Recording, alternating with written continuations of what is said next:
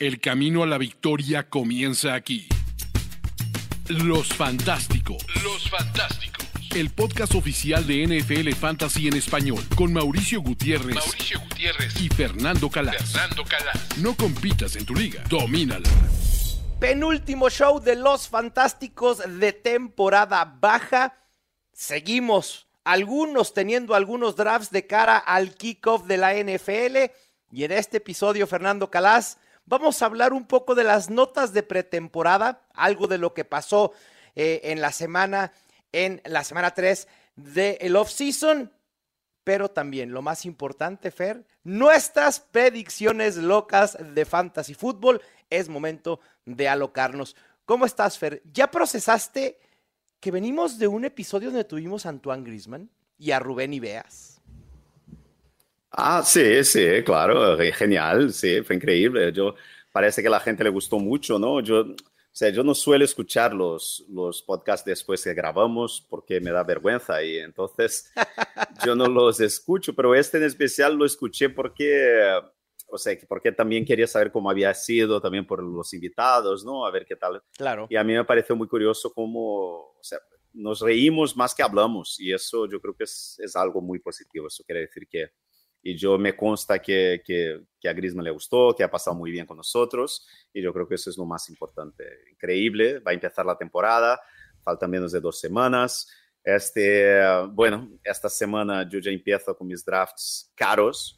Ya te mandé uno, Venga, ya te mandé uno sí. de 500 dólares que voy a hacer con, con Enrique. O sea, tú y yo nos vamos a apuntar, nos vamos a apuntar a uno de 350 eh, de Fantasy Pros. Yo tengo mi main event dentro de exactamente una semana. El martes de la semana que Uf. viene, yo tengo mi, el main event. Voy a jugar uno solo este año, pero voy a jugar, yo creo que cinco o seis Fantasy Pros. Bueno, o sea, es que bastante dinero invertido, pero bastante diversión también garantizada. Exacto, la diversión y, y muy activo esta semana y la próxima antes de iniciar ya la semana 1 de NFL. Y así nos pasa a muchos, Fer. Estas semanas, desde el fin de semana pasado y hasta jueves o viernes, incluso de semana 1, es donde la gran mayoría de drafts se llevan a cabo. Insisto, si ustedes ya draftearon en la app de NFL Fantasy, mándenos un pantallazo de su equipo para que podamos platicar de él. Fer, ¿te acuerdas de la novela de mi liga local de los dos kickers? ¿Qué ha pasado? Bueno, pues todo se decidió, éramos seis contra seis, se decidió en un juego de mesa que llamamos el emparrillado de la muerte, que nosotros inventamos, por cierto, y era el equipo un kicker contra el equipo dos kickers. Les pusimos una reverenda paliza en el juego y hemos salvado nuestra liga. El futuro de nuestra liga local está a salvo porque se va a jugar con un solo kicker. Pero no, entonces es una derrota para ti, ¿no? No, ¿por qué, un Fer? Yo no quería hay dos kicker, kickers. Porque hay un, un kicker. Bueno, a ver, pero de dos kickers a un kicker, el problema es que cero kickers no estaba sobre la mesa. Ah, pero Es- tenías que haber, ya, que, ya que había pelea, tenías que haber peleado. Lo, lo- lo peleé y dije, bueno, se puede proponer que en vez del kicker, cero kicker y un flex más, y fue un rotundo no. Así que dije, bueno, por lo menos me llevo esta pequeña victoria. Un kicker, nada de dos kickers. ¿Y sabes qué es lo mejor, Fer? Tenía el 1-10. Empecé con Villan Robinson. Se fueron Tony Pollard y Nick Chubb antes que Villan Robinson. En la vuelta tomé a AJ Brown. Tercera ronda. En el 3-10 no me vas a creer quién estaba disponible. Chris Olave, No. Un poquito más arriba. Gareth Wilson. No, un poquito más abajo. Jalen Waddle. Madre mía, tío. bueno, está muy bien. Me encantó, me encantó ese inicio. Así que bueno, quedé un poco corto de running back 2 porque mi, mi- mi running back 2 es David Montgomery, pero al final de cuentas no me importa, es una posición muy reemplazable. Quedé muy contento, nos la pasamos increíble. Chismecito Fantasy. Bueno, Fer, vámonos a las notas de pretemporada. Vamos. Josh Jacobs está de regreso. Ha firmado contrato de un año con los Raiders. ¿Lo vuelves a colocar como una opción top 8 o sigues pensando que hay que dudar de esta ofensiva en general y que esto le puede afectar al running back? No, yo creo que por ejercicio de, de ranking, sí, pero yo no voy a tener Josh Jacobs en ningún equipo. Es un jugador que yo estoy evitando. Eh, una de mis predicciones locas, ya verás que va a ser de, eh, va a ser sobre Josh Jacobs. Eh, pero yo a final de segunda ronda, a principios de tercera, yo prefiero Chris Olave, yo prefiero T. Higgins, yo prefiero claro. Mark Andrews, yo prefiero incluso otros running backs como Jamir Gibbs, por ejemplo, Derek Henry, eh, yo, Josh Jacobs, muy probablemente no, seguro no lo voy a tener en ninguna de mis ligas. Porque al final yo creo que nosotros los estamos drafteando ahora mismo donde es su techo. ¿no? es un poco lo que pienso yo de Nick Chubb, ¿no? O sea, tú, y yo discrepamos mucho sobre Nick Chubb, pero eh, que es lo que creo yo también de Nick Chubb. O sea, yo creo que Nick Chubb y, y Josh Jacobs son dos jugadores que estamos drafteando eh, bastante alto este año, pero que les estamos drafteando en su techo. Eh, y yo creo que el objetivo es draftear un jugador pensando en dónde va a estar el draft del año que viene. Y yo no veo eh, a Josh Jacobs estando en las... Yo creo que Josh Jacobs el año que viene va le vamos a estar drafteando más o menos como este año estamos drafteando a James Conner o Alvin Kamara. Uh, ¡Wow! Ese sí es un bajón interesante, ¿eh? pero, pero lo, veo, lo veo posible. Bueno, ahí se acabó la novela, Fer, ya, en los Raiders y con Josh Jacobs. Pero donde continúa un novelón es con Jonathan Taylor. Y este martes tendremos un desenlace, porque es la fecha límite que han puesto los Colts para hacer un trade. Se sabe que Miami ya hizo una oferta y le fue rechazada, pero que siguen en negociaciones y se rumora que hay otro equipo también en pláticas con los Colts. ¿Qué crees que suceda?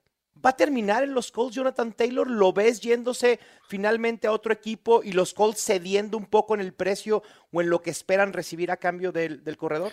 Yo creo que yo sigo creyendo lo mismo. Yo creo que si el jugador quiere, quiere salir, va a salir. Y, pues, yo creo que eh, si él está verdadero, o sea, de verdad como parece que está, o sea, bastante decidido en marcharse, yo creo que, que los Colts van a tener que ceder y yo creo que o entonces va a quedar una situación bastante fea. Yo creo que yo no, yo no, le veo jugando, yo creo que va a pelear, va a ser un holdout feo. Y eh, otro jugador también que, eh, yo no sé, es un talento extraordinario, un jugador joven, ¿no? Es diferente de, de Josh Jacobs en ese sentido, ¿no?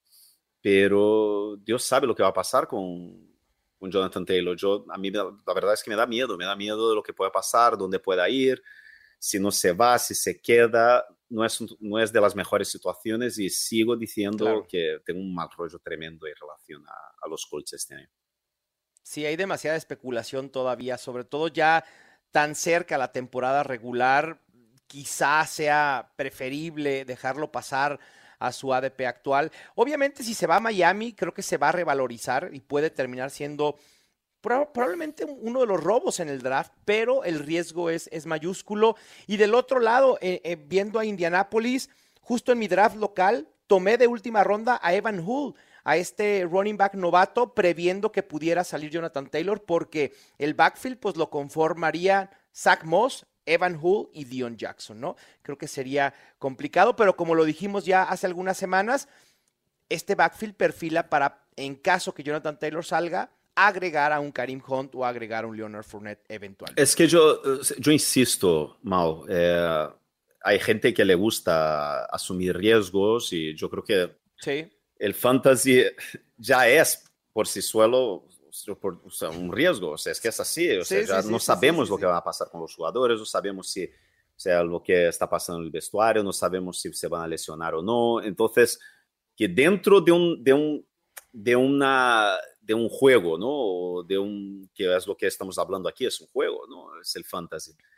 donde, sabes, no sabemos lo que va a pasar apostar todavía más en algo todavía más inseguro, yo creo que es, ¿sabes? O sea, no es un, no es un buen negocio. Eh, al final, eh, ¿sabes? Es que, y yo creo que principalmente, principalmente en las rondas altas, eh, yo creo que es muy importante que busques situaciones en las que tú ves eh, o situaciones, eh, no sé, o sea, estables, ¿no? Seguras. Exacto. Sí, sí, sí, sí. o, Compra seguridad. Exactamente. O sea, yo, estamos diciendo, por ejemplo, Nick Chubb, ¿no? Nick Chubb, yo creo que Nick Chubb va a ser, difícilmente Nick Chubb no va a ser un, top 10 este año.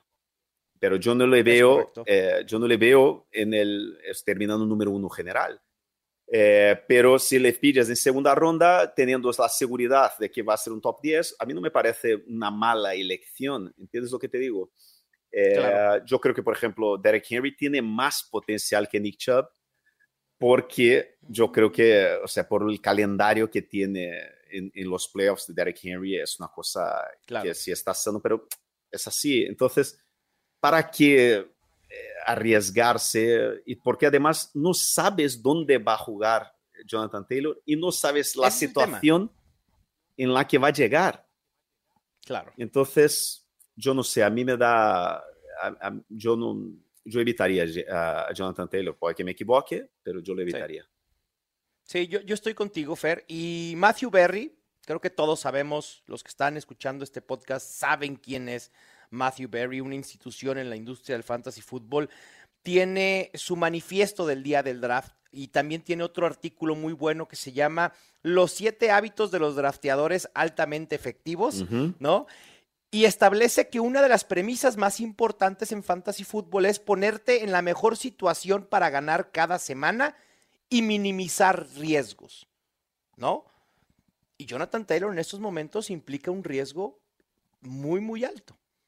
¿Habrá gente que esté dispuesto a asumirlo? Adelante. Pero creo que nosotros en general no lo estamos porque encontramos otras opciones similares en, en valor que no conllevan ese riesgo en el rango en el que está siendo seleccionado Jonathan. Sí, es igual que, por ejemplo, estamos hablando de Bijan Robinson mucho ¿no? en el programa esta temporada, ¿no? igual que hablamos el año pasado sobre Kyle Pitts. ¿no? Al final, claro. estás es un rookie, nunca le has visto jugar en la NFL, pero estás apostando por un talento extraordinario que además, o sea, no es que nosotros creemos que es un talento extraordinario, es que la NFL nos ha dicho por dónde han drafteado estos dos jugadores. Son jugadores drafteados en el top 10, ¿no? Del draft normal, ¿no? Entonces, al final es eso. El año pasado no salió bien Kyle Pitts, no salió bien, pero yo creo que es el proceso está bien hecho. ¿No? De acuerdo. Es básicamente eso, es pensar más en el proceso, ¿no? O sea, todo, nada, nada es seguro en fantasy. Nada, absolutamente nada. Ni Justin Jefferson, ¿eh? sí, claro, claro, ni Justin Jefferson. Porque es probable que Justin Jefferson no pueda repetir como el mejor, wide receiver uno. Lo vemos como un top 5 sólido, sin duda, claro, y con posibilidad de repetir. Pero cabe la posibilidad que no repita. ¿Es así? Sí. Fer, pasando a otras notas de pretemporada, Dalton Kincaid se ha hablado mucho desde antes, desde que fue drafteado por los Buffalo Bills. Confirmamos un poco lo que, lo que estábamos eh, pensando, 68% de rutas recorridas en dos juegos de pretemporada con los titulares. Creo que no es un porcentaje que deba entusiasmarnos demasiado, pero puede ser un rol que puede incrementarse. A Dalton Kincaid lo vimos como tight lo vimos jugando por fuera, lo vimos alineado en el slot. Creo que sí existe la posibilidad que eventualmente pueda comenzar a ser un tight top 12 semana a semana. no sé semana a semana, pero es evidente. Algunas, no, algunas semanas. Pero yo creo que es evidente que los Bills tienen un plan y quieren usarle y, y, y, es evidente. Eso yo creo que es evidente. Yo creo que estamos yo creo que le vamos a ver muy en un rol parecido a lo que fue en su momento Jimmy Graham, ¿no? O sea, como es ahora mismo a Travis Kelsey, ¿no? va a ser un receptor y, y, yo creo que va a ser el receptor 2 de este equipo, va a ser una opción excelente en el juego de pases. Eh, ya sabemos lo difícil que es la transición de tight end eh, del college para la NFL, pero yo creo que si hay, hay una apuesta, yo creo que este año para, por la situación donde está por el talento y por cómo las cosas se han, han sido desarrollando en el off-season, yo creo que tiene que ser él. Sí, estoy totalmente de acuerdo, Fer. Y ahora quizá voy a tocar fibras sensibles Y en un movimiento que quizá no tenga mucho impacto fantasy en ligas redraft, Trey Lance enviado a los Cowboys Fair. En un movimiento que de alguna manera era esperado después de cómo se desenvolvió el tema de la posición de quarterback en los 49ers. Obviamente los 49ers llegó el momento en el decir, este proyecto es un proyecto fallido. Lo que se invirtió en Trey Lance, ya, asumámoslo como una pérdida y recuperamos lo que podamos. Sí, se acabó, se acabó, yo creo que no hay, no hay nada más que hacer. Es, es eso, o sea, es que es, son las cosas que pasan siempre, ¿no? En los drafts. Sí, sí, sí. sí. Eh, San Francisco no tenía tiempo de desarrollar un quarterback, se ha equivocado claramente. No. Eh, y yo te digo, a mí me ha sorprendido que no haya sacado una cuarta ronda por él. O sea, yo... Sí, y que hayan sido los Cowboys, ¿eh? También eso, eso me sorprendió. Porque el destino no era un destino en el que pensábamos que, que era un equipo que necesitaba de Trey Lance. Sí, cuarta ronda para una situación como esta, ¿no? Que Sí. San Francisco, yo creo que estaba Sí, a punto sí, de cortarle a lo mejor, ¿sabes? Claro. Y cuarta ronda, yo creo que pff, a mí me. Bueno, a, a veces mal, a veces no. Yo creo que hay momentos que hay que. que hay que. que cerrar el chiringuito, o sea, tirarlo todo abajo y, y reempezar. Y ya está, ¿sabes? Y asumir el Si- error. Si, no asumes, es que si no asumes el error, Fer, sigues cometiendo errores subsecuentes, tratando de subsanar ese error primario, ¿no? Así que eh, me parece que Trey Lance llega a un destino en el que puede desarrollarse. Trey Lance es un quarterback muy, muy joven. Creo que puede tener dos, tres años detrás de, de Prescott. Y también, como dice Luis Obregón, muy, muy, muy cierto, puede ser una herramienta de negociación, una parte, para una renegociación con Dak Prescott eventualmente. Decir, a ver, no subas mucho las pretensiones porque aquí ya tenemos listo a Trey Lance, ¿eh? Y en una de esas le pueden decir adiós a, Dak Prescott. Estoy especulando mucho, pero hablando de fantasy, en Ligas Dynasty, ¿estarías dispuesto a buscar a Trey Lance baratísimo? Es decir, casi gratis. Y esperarlo dos años a ver qué sucede. ¿O no? Yo creo que no. Yo creo que ahora, si pasa algo como pasó con Gino Smith, por ejemplo, ¿no? Un resurgimiento, pero yo creo que Ya. vamos a estar sin ver a, a- a Trey Lance solo en caso de una lesión, ¿no? Pero Es el tema. eh, yo creo que ahora mismo hay que pasar página, básicamente. Yo, si es una liga Dynasty muy, muy, muy, muy profunda, super flex, a lo mejor sí pudiera ir a buscar a Trey Lance por lo mínimo. Un pick de cuarta ronda el próximo año, un jugador que no tenga realmente mucho futuro, pero bueno, ya valórenlo ustedes. Regresando a redraft, Tank Bixby, el running back de los Jaguars, Fer le quitó el 36% de los snaps a Travis Etienne y además se le vio muy efectivo con 6.2 yardas por acarreo. Sin embargo, tuvo un fumble muy, muy costoso en línea de gol. ¿Lo continúas viendo como una amenaza para Travis Etienne o podemos confiar un poco más en Travis Etienne que tenga este rol en línea de? No, yo creo que yo, yo, espero mucho de Travis Etienne este año. Yo espero mucho de los ¿Va? de los eh, de los eh, de los Jaguars esta temporada eh, y, y yo creo que Tra- Travis Etienne no podemos olvidarnos del talento que, que tiene, eh, Es- se- de lo que sí. esperábamos de él el año pasado eh, y yo creo que va a tener un año de explosión este año, como todo el equipo de los Jaguars. Ojalá, ojalá, Fer, pero a mí Tank Bixby comience a preocuparme, porque si empezamos a ver una distribución 70-30 que pueda convertirse en un 60-40, puede impactar el techo de Travis Etienne. Creo que su piso es muy seguro como un running back top 15, un running back 2 muy, muy sólido, pero que quizá no tenga ese potencial para brincar al rango del top 12. Y Tank Bixby puede ser ese jugador que lo prive de tener ese potencial. Porque Bixby demostró en colegial ser un corredor muy efectivo, con muy buenas manos.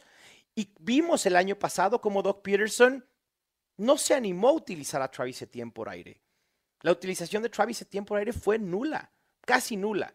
Y eso me preocupa, aunque obviamente me gusta como un running back 2 sólido.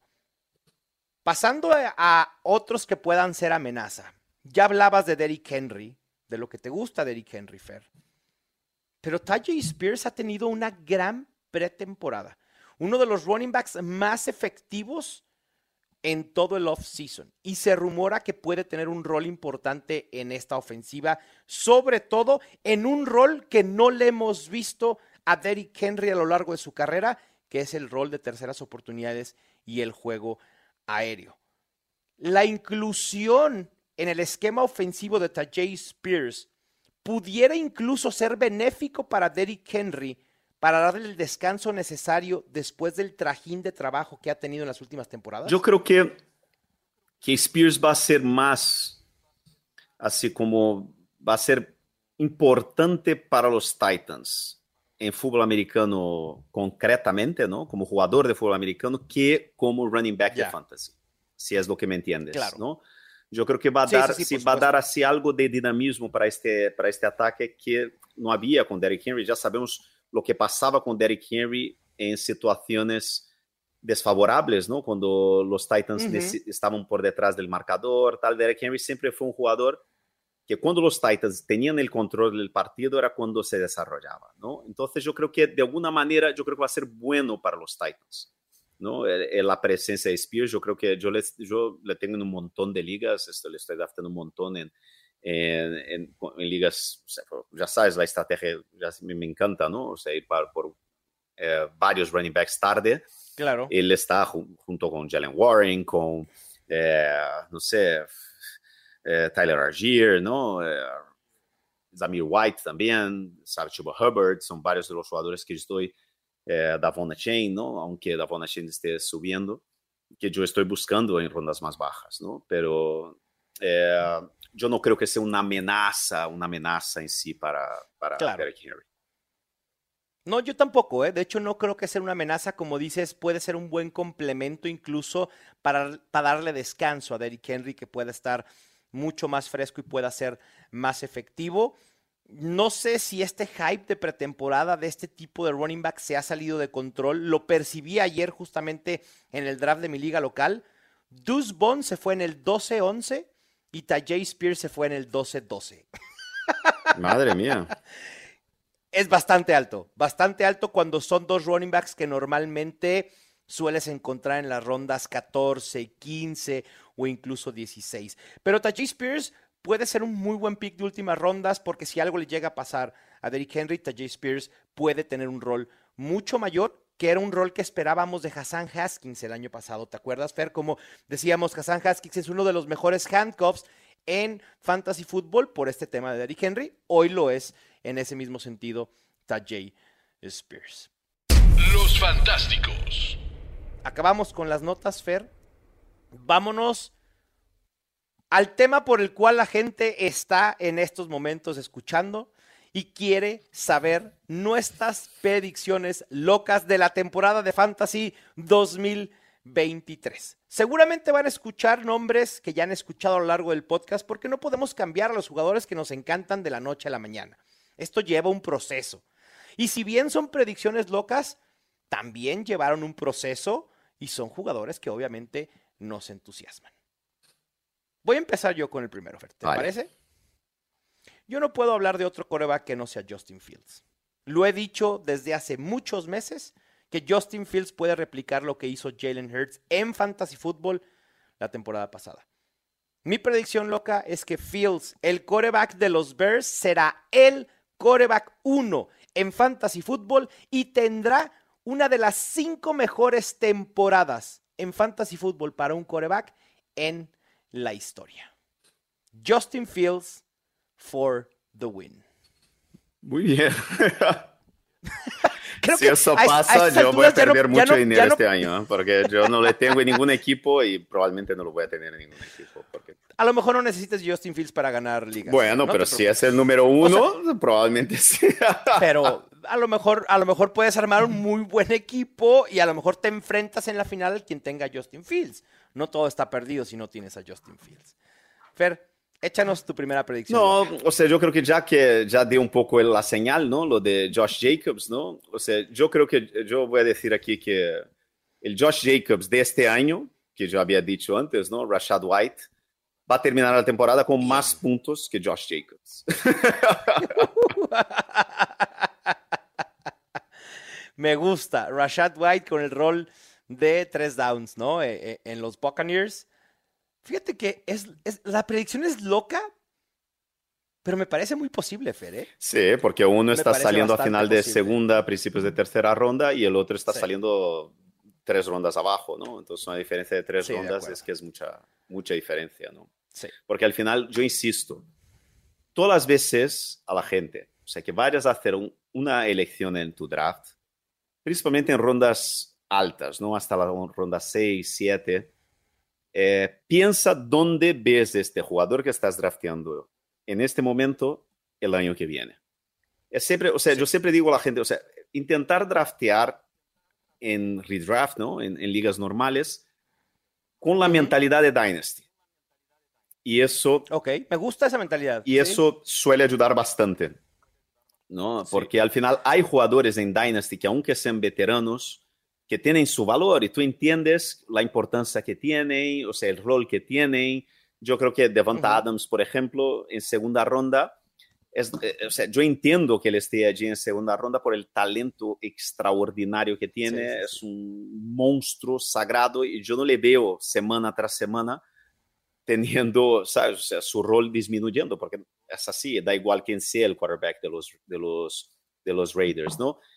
Pero eh, es un poco eso, ¿sabes? O sea, yo no le veo a Josh Jacobs repitiendo la temporada que tuvo el año pasado. No, eh, será muy, muy, muy difícil, Fer. Pero esa frase que tú dices de draftear pensando en dónde van a ser elegidos esos jugadores el año que viene es infinitamente mejor que draftear pensando en la producción que tuvo ese jugador el año anterior. ¿Qué es lo que hace mucha gente?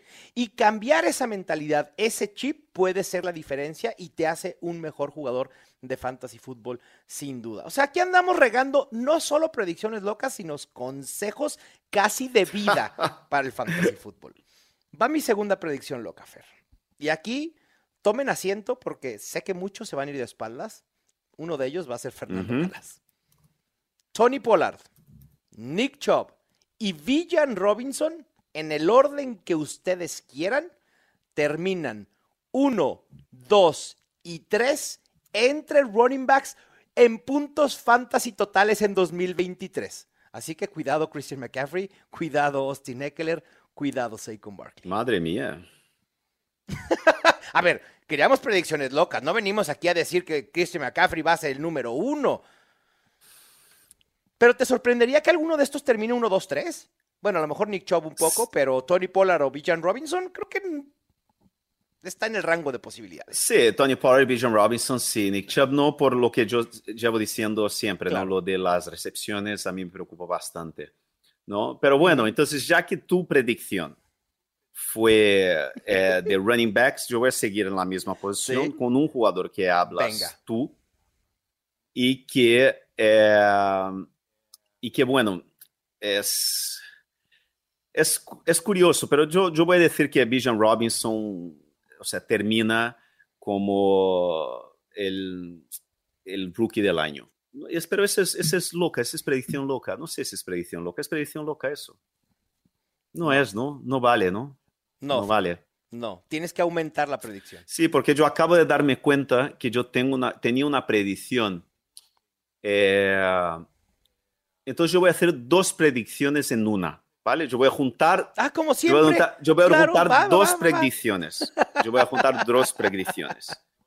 Yo, yo voy a decir que Bijan Robinson eh, es el mejor, es el segundo mejor jugador eh, de fantasy después de Christian McCaffrey que rompe el récord histórico de puntos fantasy que fue de la Diane Tomlinson. ¡Wow!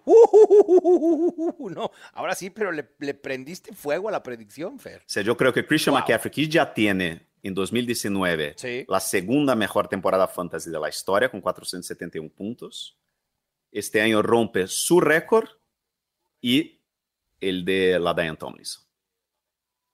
Nos estás diciendo que Christian McCaffrey y Villan Robinson pueden tener una de las cinco mejores temporadas en fantasy fútbol en la historia este mismo año. Bien, me gusta, me encanta la predicción.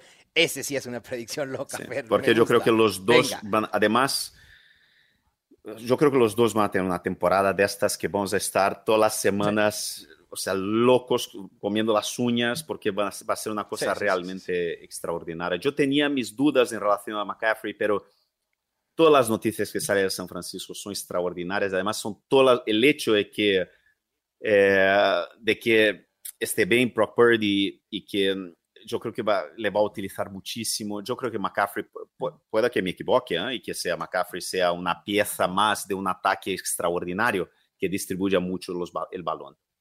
Pero yo creo que, yo creo que, que McCaffrey va a ser el centro, pero con mucha diferencia de lo que es el equipo de San Francisco y va a tener una temporada realmente histórica eh, porque el, el ataque va, va, va a rodar a su alrededor.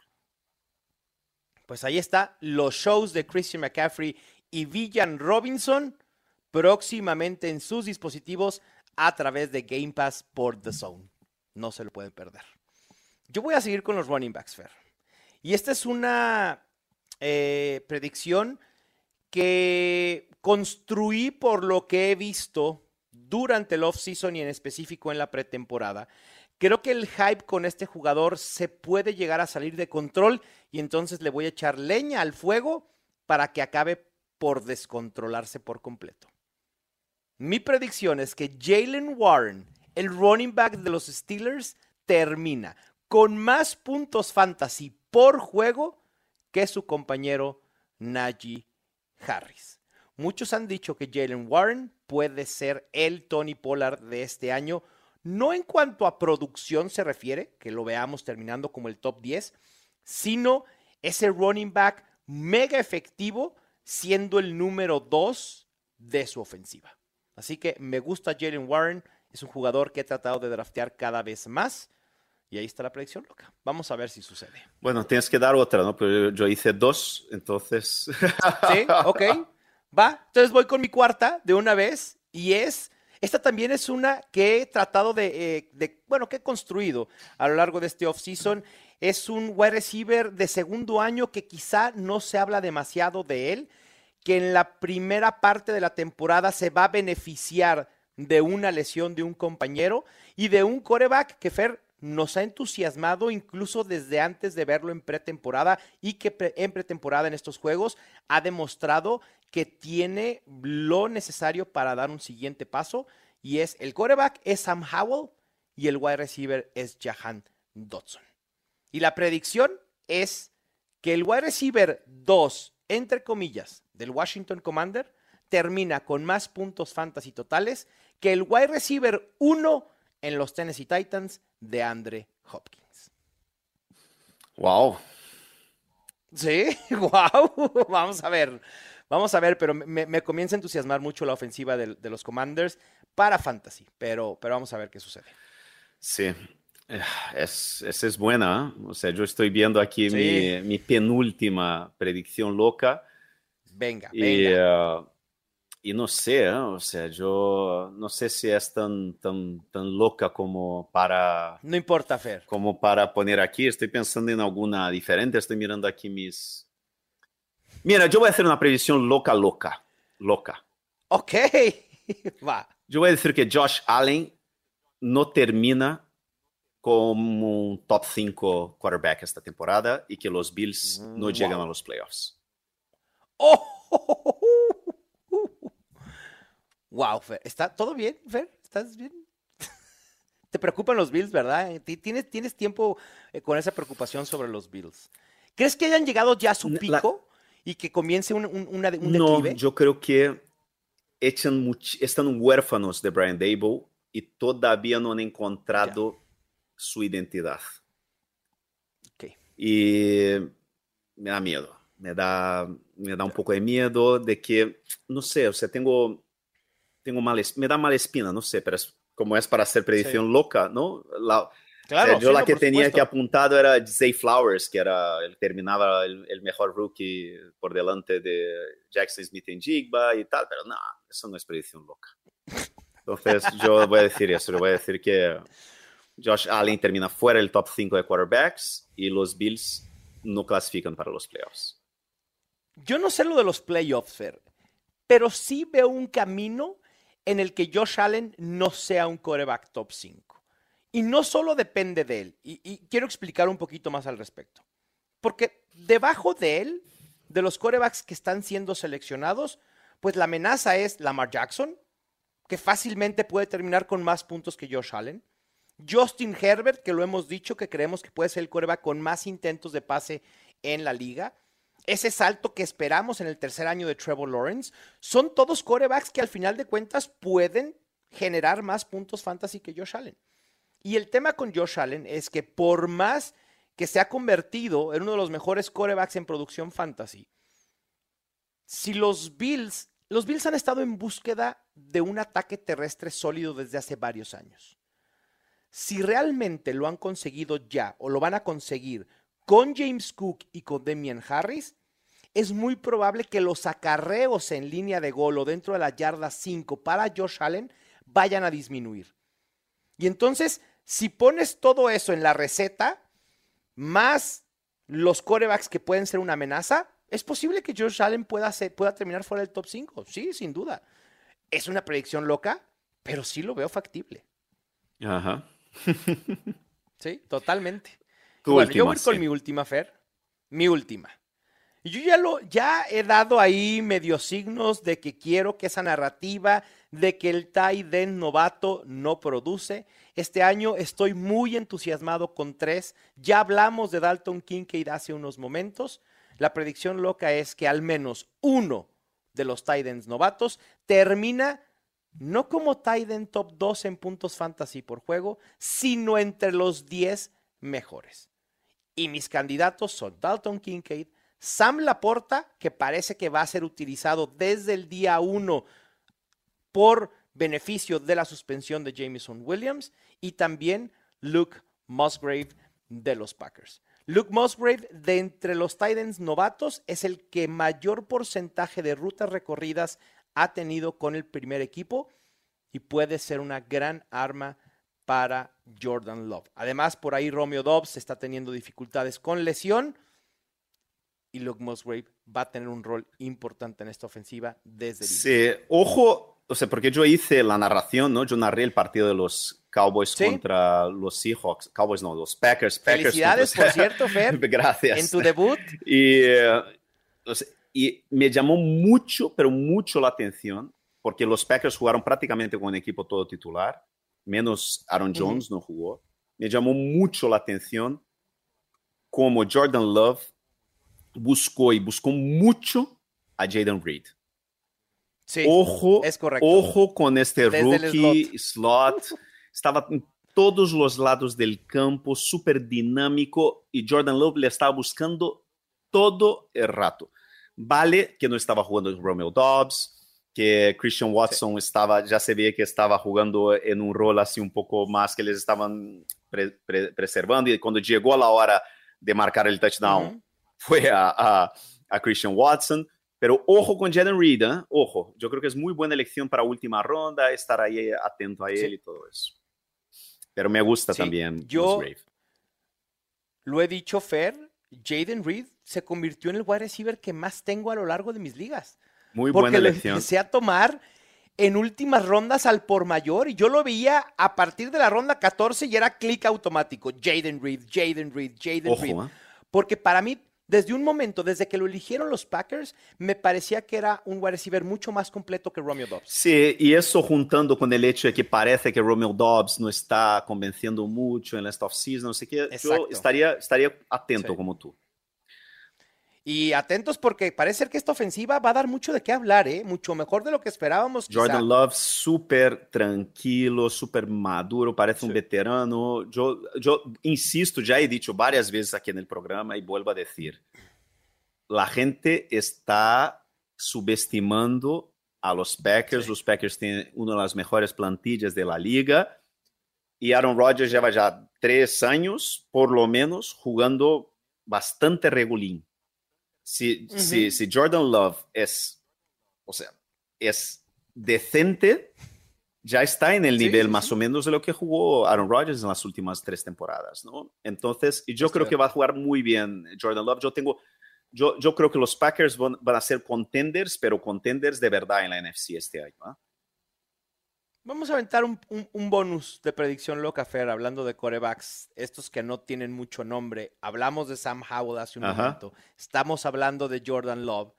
Agreguemos a Kenny Pickett, que está muy bien arropado con Dionte Johnson, con Pat Fairmouth, con George Pickens, que también se ha visto muy bien en el offseason. ¿Te parecería muy descabellado pensar que estos tres corebacks puedan terminar en el top 15 de fantasy fútbol este no, año? No, no. Y yo te voy a dar otra, y te voy a dar otra predicción loca. Mau. Venga, ahorita que andamos de promoción, te voy a decir que menos de la mitad un tercio de los jugadores que, que están siendo drafteados ahora mismo en ADP en las tres primeras rondas no estarán en las tres primeras rondas del año que viene. Yo creo que esta temporada, un, tercio. Yo creo que esta temporada, o sea, yo creo que es al revés, perdona. O sea, un, solo un tercio de los jugadores que están saliendo en primera y segunda ronda van a estar el año que viene. O sea que más de la, bueno, vamos a decir, yo que sé, más de la mitad de los jugadores que están en primera, segunda y tercera ronda este año no van a estar en primera, segunda, tercera ronda el año que viene. ¿Me hago entender? Wow. Eso. Yo creo en general, sí, en, general, en, general, en general. Yo creo que vamos a ver este año una transición bestial en muchas posiciones. ¿Sabes? Vamos a ver un montón de jugadores jóvenes entrando, muchos jugadores saliendo, varios wide receivers veteranos que están ahí, borderline eh, running backs. Ojo, ¿eh? yo creo que va a ser un año de transición. Yo no lo había, no lo había pensado de esa manera, Fer. Y, puede que tengas razón, ¿eh? Porque si te pones a ver, Nick Chop por la edad puede ser un candidato. Derrick Henry es otro candidato que pudiera salir de las tres primeras rondas. Josh Jacobs, eh, el tema de Najee Harris. Devonta Adams. Eh, Devonta Adams. Stephon Diggs. Travis Kelsey. Eh, Cooper, Cooper Cup, si tiene una mala temporada nuevamente. Eh, ojo, eh, ojo. T. Higgins, DK Metcalf. No, Higgins no, porque Higgins es súper joven, ¿no? Y además está con un quarterback joven, o sea, es un ataque. Yo creo que Higgins todo lo contrario. Pero Higgins pudiera salir el próximo año de los Bengals, Fer, ¿eh? Sí. Pero no sé, yo Higgins, yo, yo, no, yo, yo creo que yo soy todavía muy optimista, porque es muy joven y tiene muchísimo talento. Sí. Sí, pero tienes razón. Sobre todo creo que en la posición de running back puede haber un cambio generacional muy importante. Sí. Eh, no, lo había pensado de esa manera y sí. Voy con mi última. Ya les estamos dando hasta predicciones locas para el próximo año. Ve con la última, Fer. mi última es que Trevor Lawrence termina quarterback 1 y MVP de la liga este año. ¡Wow!